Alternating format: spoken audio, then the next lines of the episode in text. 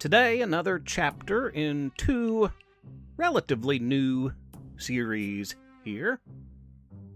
So, if you're all caught up on Cletus Cavalier's latest adventures and the first two parts of After the Fall, stick around. We've got more in store. Professor Theo's Mystery Lab.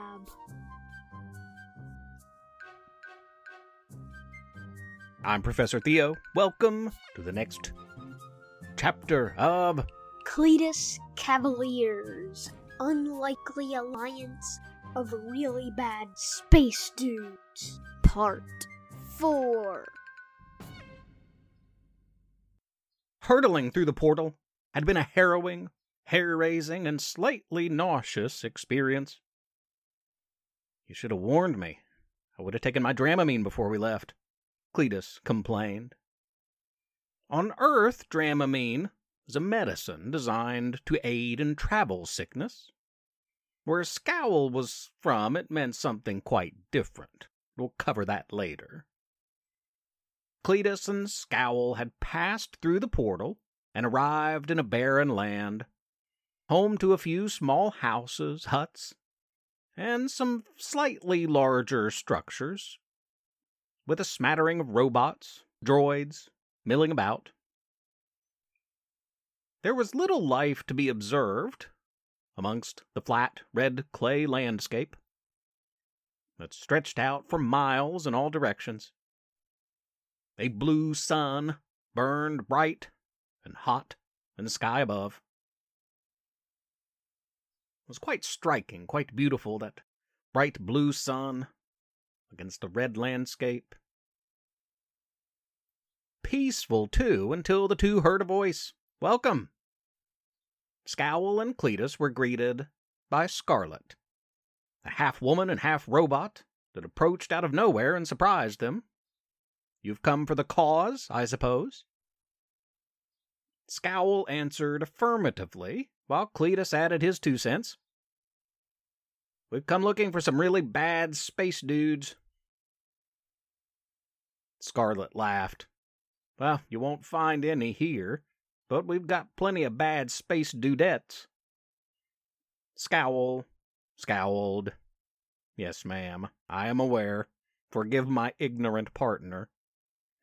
Then to Cletus. He is sometimes a bit embarrassing.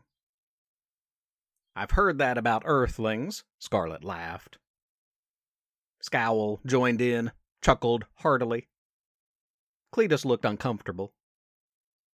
Scarlet led Scowl and Cletus to her hut. Along the way, Cletus noticed all inhabitants of the maroon, Mars like land, appropriately named Vermilion, officially SP 39, appeared to be half human like, half robotic of some kind.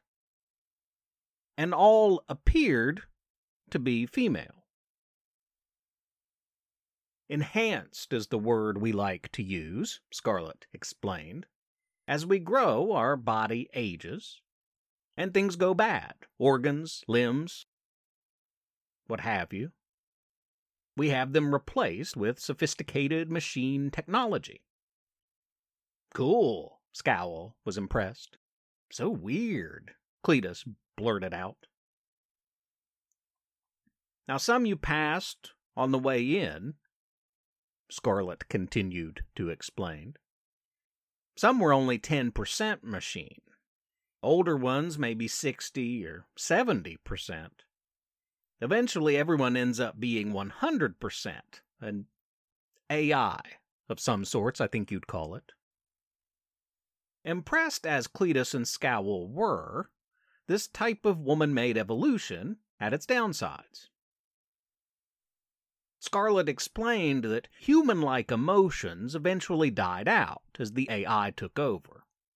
Logic replacing love which, depending on who you ask, might be a good thing or a bad thing.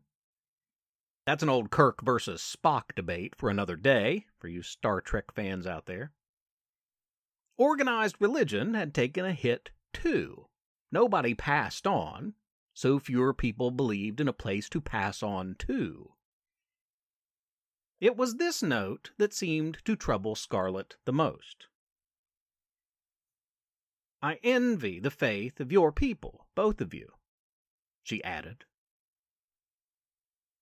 Also, the enhancements didn't work on men, and with reproduction no longer necessary in a region where everyone can live forever, at least in some form, males of the species had eventually gone extinct. Cletus and Scowl shared uncomfortable glances. No offense, but they haven't been missed all that much, Scarlet added. Well, how could we take offense to that? Cletus retorted. Scarlet veered the conversation back to their threat and mission. Scarlet and Scowl had obviously spoken about all of this on one or two other occasions leading up to this meetup. And so Cletus was uh, a bit behind the times. From what pieces of the puzzle he was able to put together, Cletus surmised that the invaders on Glog had connected their portal to Earth to rob the planet of its water and fossil fuels. But their attack on SP 39, Vermilion, was to be an attempt to plunder its advanced technology that essentially made everyone on the planet immortal. Once they do, they'll level the entire planet. They'll leave nothing. Same thing for your worlds, and all others eventually. Scarlet assured We've seen it happen in almost a dozen systems already.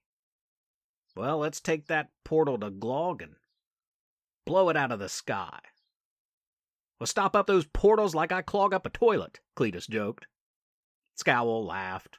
Scarlet did not. It's not that easy. Shutting off the portals will be one thing, but we'll need someone to stay behind, to sacrifice themselves to assure the job is done. Not it, Cletus interjected. Not it, Scowl protested. Scarlet rolled her eyes. Your bravery is noted. I'm not it either. The sacrifice has been chosen. They protect Nehi in the outer ranks. That's our next stop. And that is the end of part four of Cletus Cavalier's unlikely alliance of really bad space dudes and dudettes. It is not the end of this week's episode, for I'm sure you want an after the fall update. Here it is. After the Fall, Part 3. We later heard that Caleb and Cassie made it downtown, but got cornered, outnumbered in the comic shop. Hasn't been verified yet. I don't know about Caleb's real world fight skills, but Cassie has been in ultimate fight training since she could walk. I'm not joking.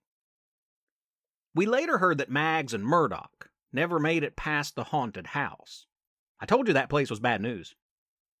I'm surprised their legendary camouflage and hiding skills didn't help out. Must have been caught off guard. Some say Donnie and Teresa got in trouble and sailed off in that boat that the young ones made but never had the goal to try out.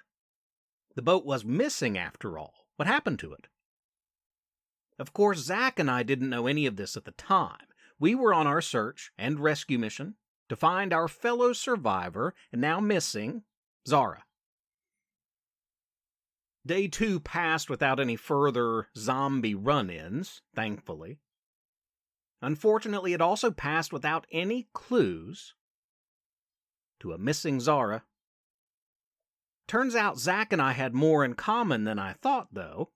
He doesn't game, and I don't play baseball, but we do both watch a lot of movies.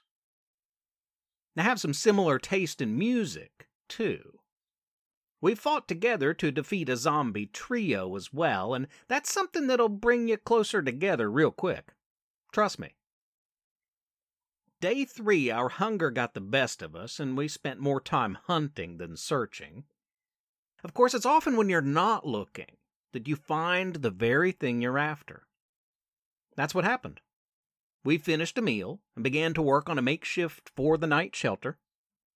I'd gone for a short walk to find a place to use the bathroom, and I saw it hanging from a low tree branch. I ran back to Zack. Is that? He didn't let me finish. Zack exclaimed, Her shirt! It was Zara's hoodie, wrapped tightly to a tree. He untied it. I picked up a note that fell out of the pocket onto the ground. Worse than we thought, it read. Was all planned. Zombies, period, were, period, distraction, period. I read it aloud a couple of times. Zack did too. What did it mean? That's all for this week, listeners. Thank you for tuning in. I hope you have a wild and wonderful and weird and fun and hopeful and creative week. Be good to each other. Be helpers. Professor Theo's Mystery Lab is written and read by Jonathan Joy. And Levi Joy. I'm Rissy Joy, the proud wife and mother of these two. Please rate and review the podcast on iTunes. Spread the word. Tell a friend. If you don't, Professor Theo might blast you into outer space.